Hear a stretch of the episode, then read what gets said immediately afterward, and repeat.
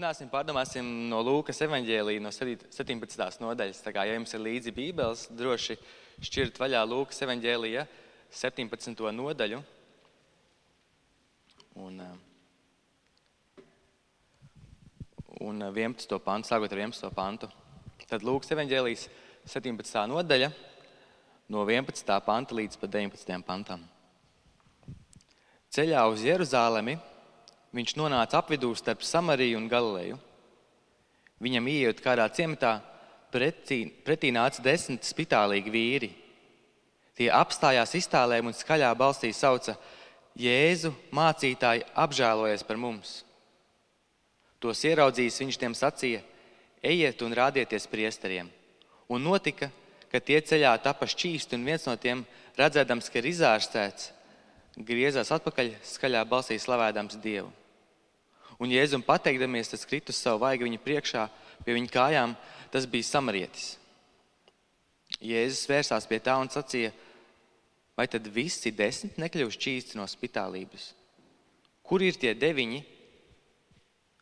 Vai tad cits neviens neatradās, kas atgrieztos atpakaļ un pagodinātu Dievu, kā viens šis citautietis? Un viņš tam sacīja, celies un ej, tava ticība tevi ir izglābusi.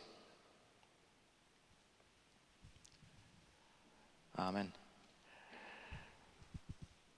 Pagājušajā nedēļā Kārlis jau runāja par, eh, par ticību.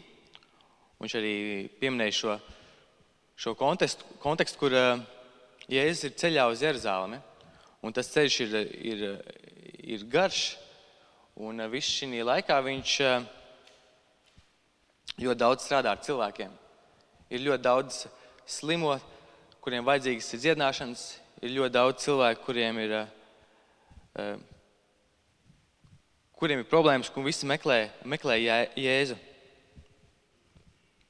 Un šī ceļojuma laikā tiek darīt neskaitām brīnumu darbi, neskaitām demonu izdīšanas. Un, Jēzus te jau atbrīvoja visu Izraēlu tautu no slimībām. Nav īsti iespējams sarēķināt, cik daudz viņš īsti palīdzēja cilvēkiem. Nevelti Jāņem ģēlē ir tāds uh, pieminēts eh, teksts. Ir vēl arī daudz citu, ko Jēzus ir darījis. Un, ja to visu pēc kārtas uzrakstītu, tad man šķiet, visa pasaule nevarētu uzņemt sarakstītās grāmatas. Kādā ziņā Jēzus ļoti daudz darīja. Šis viņa ceļojums uz Jeruzalemi bija katru dienu smags darbs. Ļaudis viņam sekoja, lai kur viņi ietu, un viņiem vienmēr bija priekšā kādi, kam vajadzēja palīdzību. Un tomēr Lūka šī evaņģēlijā izvēlās pieminēt tikai dažus jēzus brīnumdarbus no šī, šī ceļojuma uz Jeruzalemi. Un viens no šiem brīnumdarbiem ir, ir šo desmit spitālīgo vīru dziedināšana.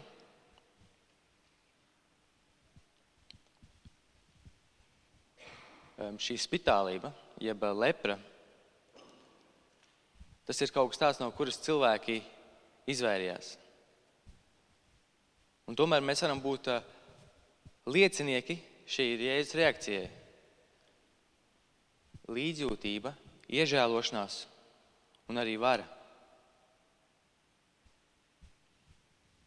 Jēzus dziedina no šīs slimības, kura citu prāt ir Dieva sots. Bieži vien evanģēlijos mēs varam redzēt to, kā bieži cilvēki uzskatīja, ka slimības ir, ir grēka sekas. Un vēl jau vairāk šī pretīgā, šī, šī briesmīgā spitālība, ar ko slimoja šie vīri, noteikti bija kāds dievišķs varas sots.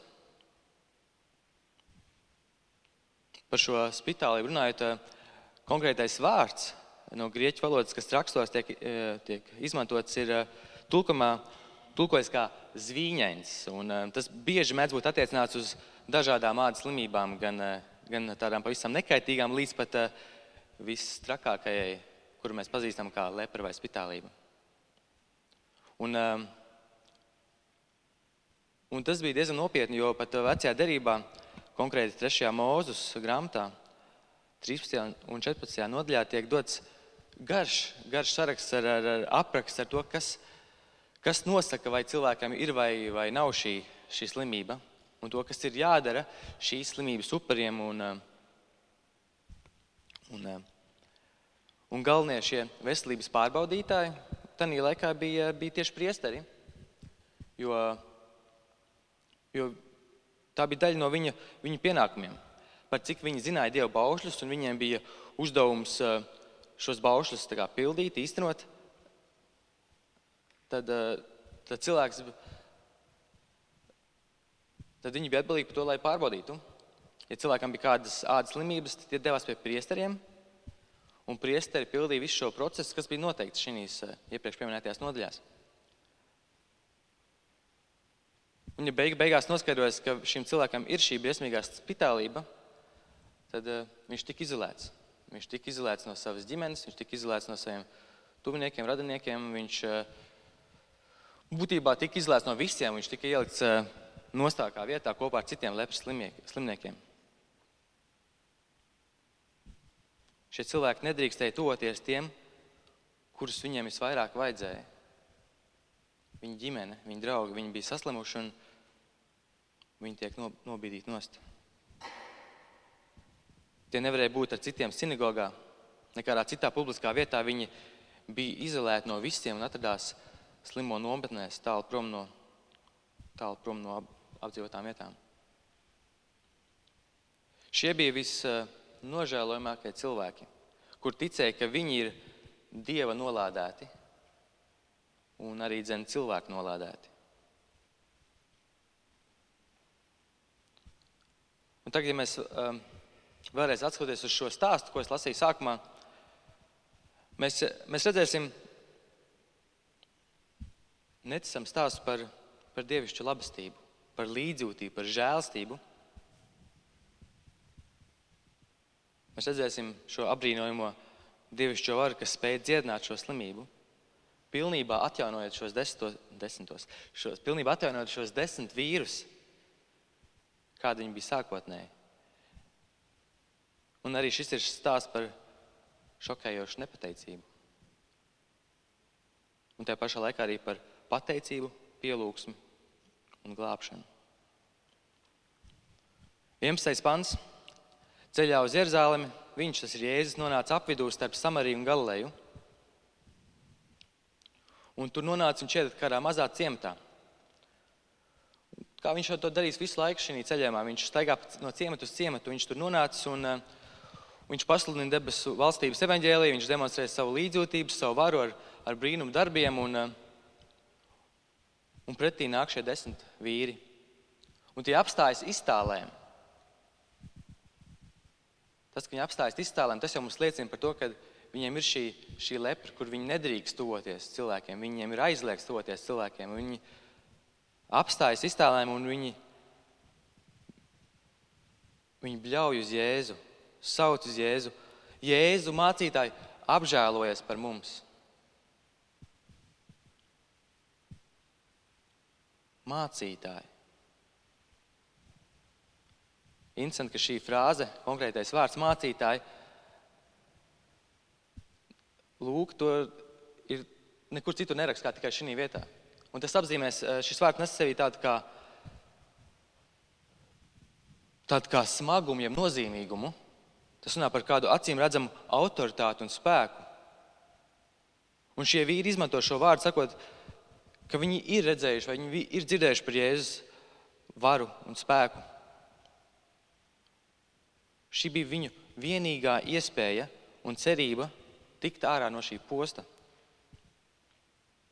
Nebija nekādas citas zāles un citas izējas. Viņa ticība, viņa ticība iespējams, ka bija diezgan niecīga, bet viņi bija izmisuši. Jēzu mācītāji apžēlojas par mums. Šī frāze, kas norāda uz viņu bēdīgo situāciju. Situācija, kur viņi nespēja paši tikt galā. Viņiem ir vajadzīgs kāds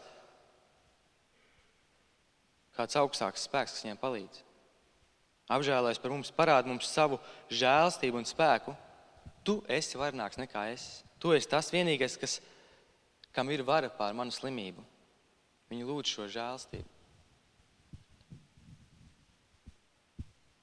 Nevien tas, ka viņi zina par Jēzu, par Jēzus varu, bet uh, tas, ka viņam iztālēm ļauj apžēloties, tas mums liek domāt, ka viņi ka viņam ir kāds devis šo informāciju, ka Jēzus ne tikai dzird, bet arī Jēzus palīdz tiem, kas uz viņu sauc. Un um, tos ieraudzījis, Jēzus tiem sacīja, ejiet un rādieties priesteriem. Mums ir, um, nemaldos, 5. nodaļā arī bija Jēzus, kurš gāja pie lepras slimnieka, un tur viņš piegāja klāt, viņam pieskārās, un mēs zinām to, ka Jēzum nav bail iet klāt pie šiem lepras slimajiem.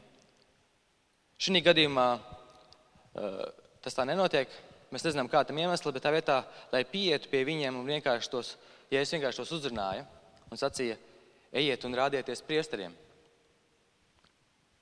Kas uh, savā ziņā arī diezgan interesanti. Kāpēc viņš neteica, topiet veseli? Jūs esat dziedināti. Nē, bet viņš saka, ejiet un rādieties priesteriem. Un iemesls tam ir, tam ir manuprāt, divējāds. Pirmkārt, viņš testē viņu ticību. Iespējams, ka viņa ticība bija niecīga, bet tas bija labs tests, lai redzētu, vai viņi paklausīs. Un otrkārt, ja es turas pie, pie šīs bauslības, pie šī likuma noteiktā. Ja es zinu šo 13. un 14. nodaļu 3. mūža grāmatā, kur ir uh, noteikts, ka, ja tu esi slims ar kādu ādu skaiti, tev ir jāiet un jārādās par šiem priesteriem. Un tāpēc Jēzus viņam liek darīt to, kas tiek teikts bauslībā. Ejiet un rādieties priesteriem. Bet šie vīri ir slimi. Un ja es saku, ejiet rādieties priesteriem, bet viņi vēl joprojām ir slimi. To nosaka bauslība. Un, um, un tur ir vesels, vesels garš process, kas tur, kas tur tiek, kas var aizņemt pat astoņas dienas. Un pēc tam var aizņemt vēl astoņas dienas. Un, šis viss process pie priesteriem. Un, eh, un tas var aizvest līdz upuru nešanai, un beigās, beigās tas var aizvest vēl līdz iešanai uz, uz, uz uh, templi, kur viņam atkal ir jāapurē, un, un kur, kur šis priesteris var pasludināt viņus atkal par šķīstiem. Un tas ir liels izaicinājums. Esot spitālīgam, esot vēl slimam, iet atkal pie šī priestera un teikt, man liekas, ka es esmu vesels. Tur ir eh, tas ir liels izaicinājums. Bet, ja es viņam skaidri un gaiši pavēlu viņam doties un izpildīt šo, šīs likuma prasības, un, un viņi dodas, cik interesanti redzēt, uz ko ir spējīgi, spējīgi izmisuši cilvēki.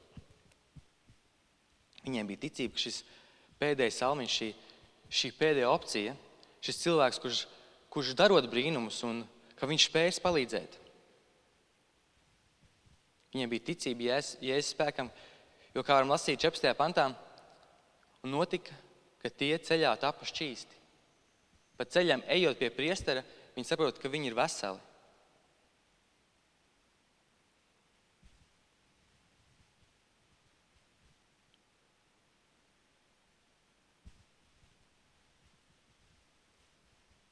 Un, um, tāda neliela atkāpe.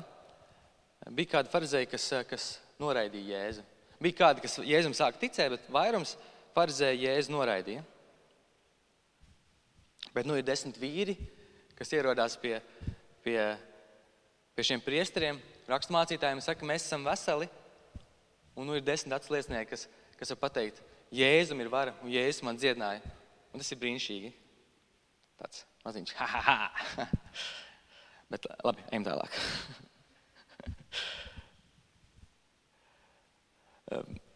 Tas, ka cilvēks tika atbrīvots no šīs slimības, tas, ka cilvēks tika izdziedināts no šīs spitālības, jeb lepras, tas ir, tas ir liels notikums. Un, tas ir kaut kas rets un, un nebijis notikums, bet tas, uh, to visi dzird un to visi redz. Un tad šie desmit vīri pamazām iet, un iespējams, ka viņi pamana nevis sev, bet, protams, blakus esošo, ka viņš paliek vesels, un viņš pamana arī, ka viņš pats ir vesels, un, un tā jābūt apbrīnojamai, apbrīnojamai sajūtai.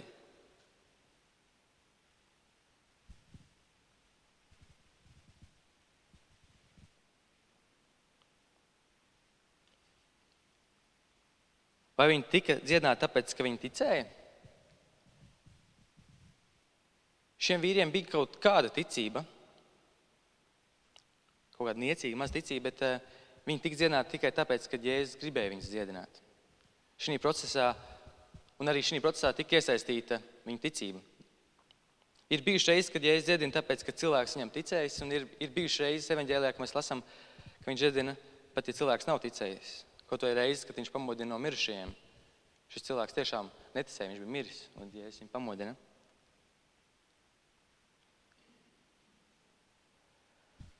Bet šī gadījumā Jēzus viņus izaicināja pierādīt pietiekami ticības, lai viņi darītu to, ko Jēzus viņiem pavēlēja.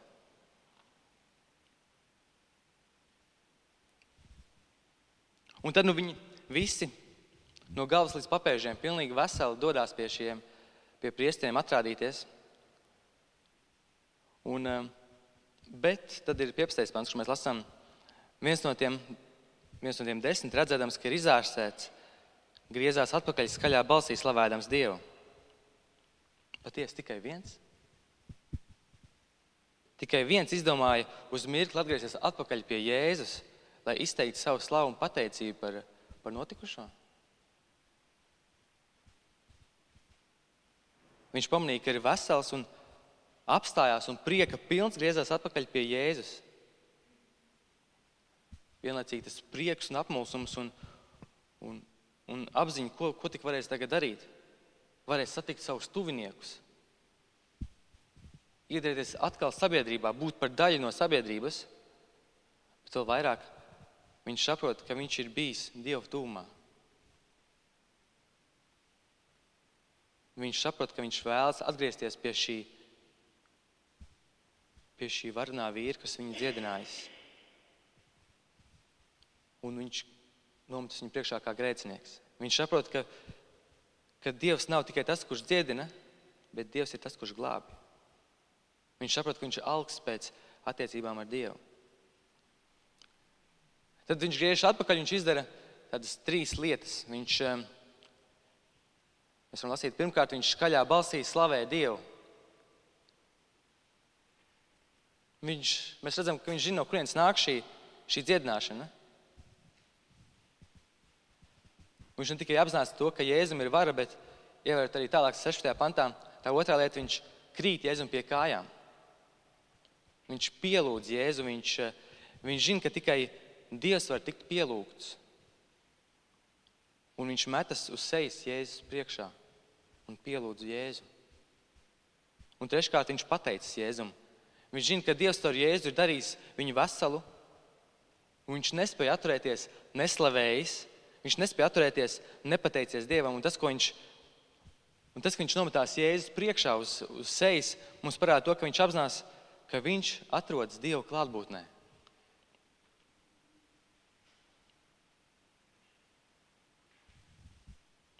Nes, ko dara tie pārējie deviņi, kas tika dziedināti.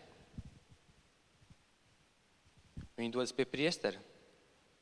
Un, iespējams, viņi prāto, es aiziešu, viņš redzēs, ka es esmu vesels, un tad mēs iesim uz templi, un tad, tad mēs veiksim šos, šo upurēšanu, kas ir nosacījums tam, lai parādītu, ka es esmu vesels. Un, un, protams, viņi ir priecīgi un pateicīgi.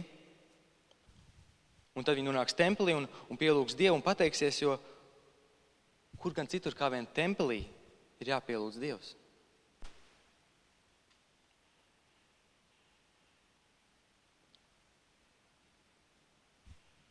Bet Dievs nedzīvo templī.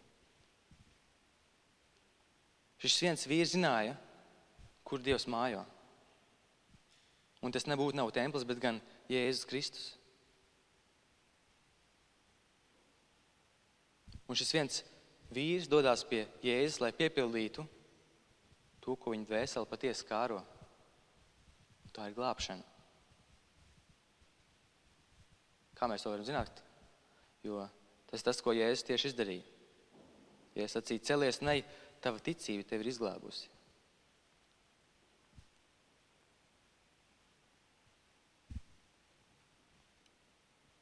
Šis viens vīrs, viņš bija samarietis. Lai nu kurš, bet samarietis. Jūdi neieredzēja samarieši. Tie bija tādi, kā. Katrā viņiem attiecības bija ļoti sliktas savā starpā. Lai nu ko, Dievs jau no samarieta nedziedinās, lai nu ko. Bet Dievs tieši samarieti izvēlās dziedināt. Un vēl jau vairāk viņš izvēlās viņu glābt. Ne tikai no fiziskās nāves, bet arī no garīgās nāves.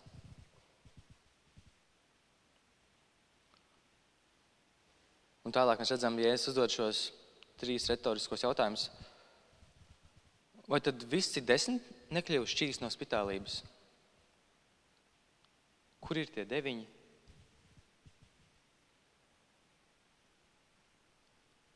Vēlāk arī, vai tad cits neviens neatradās, kas grieztos atpakaļ un pagodināt Dievu kā viens šis citautietis? Ļoti iespējams, ka šie pārējie deviņi vīri vēl, jo, vēl joprojām ir ceļā pie priestera. Viņiem vairs jēzus nevajag. Viņi dabūja to, ko gribēja, viņiem nav nekādas vēlmes jēzus pielūgt, ne slavēt, ne arī pateikties. Viņi neredz jēzu kā dievu. Un mēs varam redzēt, kā mainās cilvēku uztvere. Mēs esam Dieva ļaudis, un Dievs dod mums to, ko mēs esam pelnījuši. Ar mūsu veselēm viss ir kārtībā. Viņi neliks pēc mesijas, kas izglābs no grēka, bet viņi gaida savā ziņā tādu kā politisko mesiju. Kādu, kas pabaros viņus ar bezmaksas sēdienu. Viņi meklē kādu, kas dziedinās visas viņu kaitas.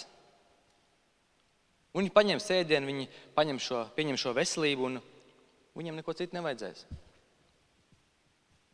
Diemžēl daudz ir arī tādi cilvēki šodien šeit. Un ļoti iespējams,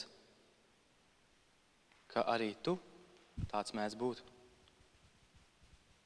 Šis viens vīrs zināja, ka viņam ir vajadzīga glābšana. Viņš zināja, ka ir saticis pašu Dievu. Viņa dvēsele bija aizskarta, un viņš, viņš zināja, ka ir grēcinieks.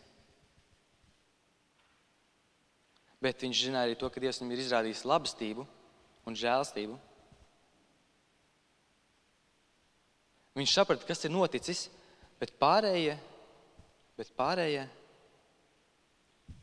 pārējie bija pašpietiekami. Viņiem no Jēzus vairs neko nevajadzēja. Beidzot, viņi bija veseli.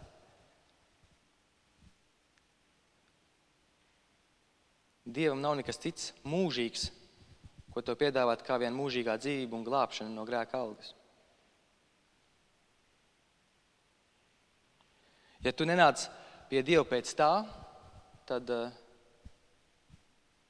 tu vien apkrāpat sevi.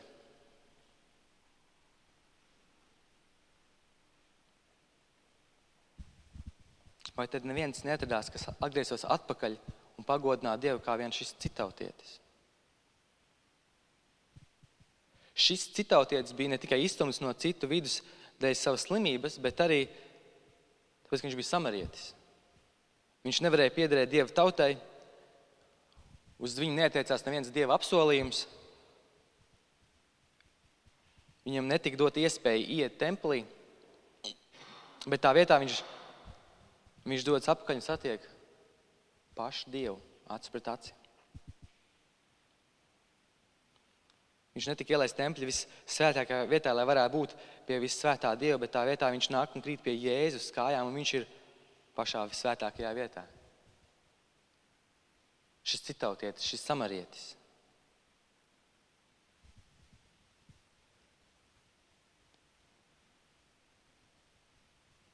Un 19. Um, pantā šis stāsts nos, sasniedz patīkamu nobeigumu.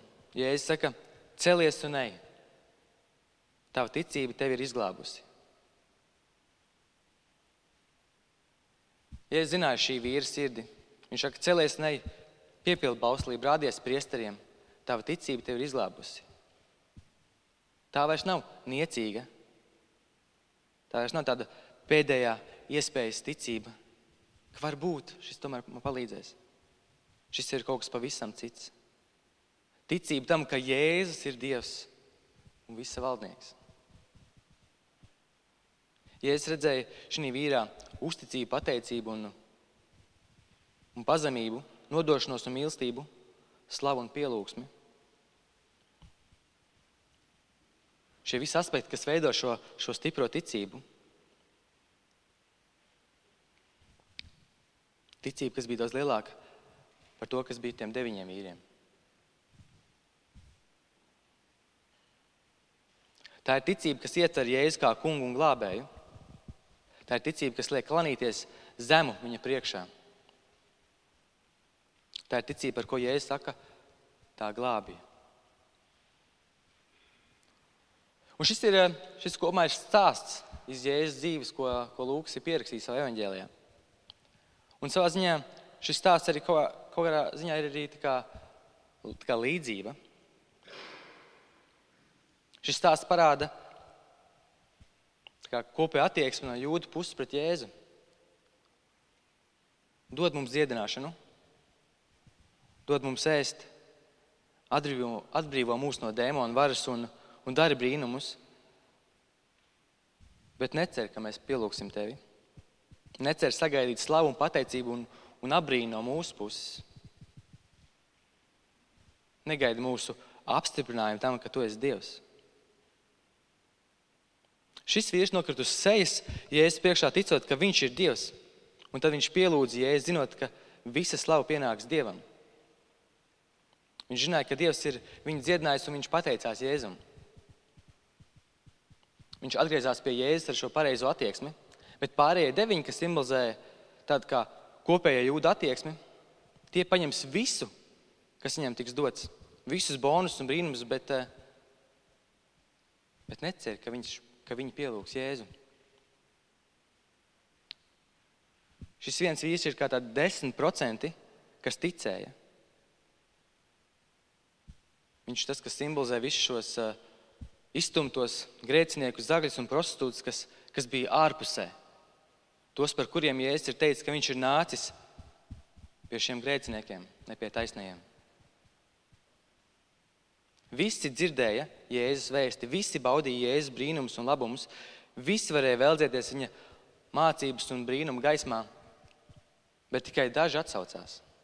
Tikai daži nokrita pie viņa kājām, pielūgdam Jēzu, tikai daži pateicās un pazemojās viņa priekšā. Vairāk mums bija tie, kas ņēma, maza daļa bija tie, kas viņu pielūdza. Vairāk mums bija tie, kas gribēja mazliet uzlabot savu dzīvi un tikai maza daļa gribēja mainīt savas dvēseles un pārveidot savas sirdis. Mums ikvienam ir jābūt uzmanīgiem, jo arī draudzē esot, esot Dieva ģimenē, mēs varam ieslīgt tādā kā pašpietiekamībā. Ka, man, ka pat nepamanām arī, ka mēs, Dieva draudzē, Jēzus līgavu sākam izmantot Jēzu. Mūsu sirdis ir pilns ar vajadzībām, un, un, un iegribām un sāpēm, bet aizvien mazāk un mazāk ar, ar pateicību un slavu. Aizvien mazāk ar, ar pagodināšanu un abrīnu.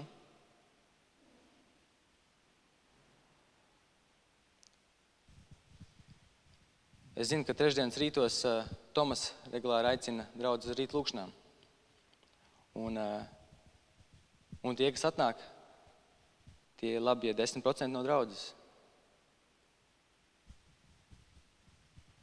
Nē, vairāk. Vēl mazāk. Krietni, krietni, krietni mazāk kā 10%. Bet aicināti ir visi. Arī pielūgsmes vakar, kas tiek organizēta no visas, arī tie, uz tiem no visas draudzes, kas tos apmeklē, procentuāli ir ļoti maz. Un tas nav domāts kā tāds mans rājiens visiem. Ai, nu, nu. Jo arī es pats neesmu bijis eh, no tiem, kas apmeklē tos visus. Bet tas vairāk ir domāts kā brīdinājums mums pašiem.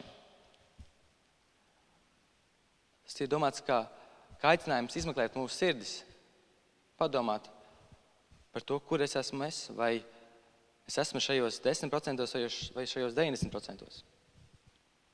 Mēs lasām par to, kā ja es dziedinu desmit spitālīgus vīrus un Tikai viens no tiem atgriežas. Un, un daudz dažādu iemeslu varbūt tiem deviņiem bija. Varbūt viens saka, Viens gribēja vispirms pārbaudīt, vai, viņa, vai viņš pa īstam bija dziedināts. Viens gribēja pārbaudīt, vai, vai slimība neatgriezīsies. Viens pie sevis nodomāja, ka aizies pie jēzus, bet kaut kad vēlāk. Viens izdomāja, ka īstenībā jau pirms tam viņš nemaz nebija tik traks, spitālīgs. Viens vienkārši aizmirst par to, ka jēzus viņu dziedināja. Viens visu slavu un pateicību izteica priesterim. Viens nosprieda, ka īstenībā tas jau nebija nekāds jēzus nopelns. Viens prātoja, ka īstenībā jau jebkurš mācītājs būtu ko tādu spējīgs izdarīt. Viens teica, ka īstenībā jau pirms jēzus viņam bija uzlabojusies veselība. Tik daudz atrunas un dažādi iemesli, lai neiet apakaļ pie Jēzus.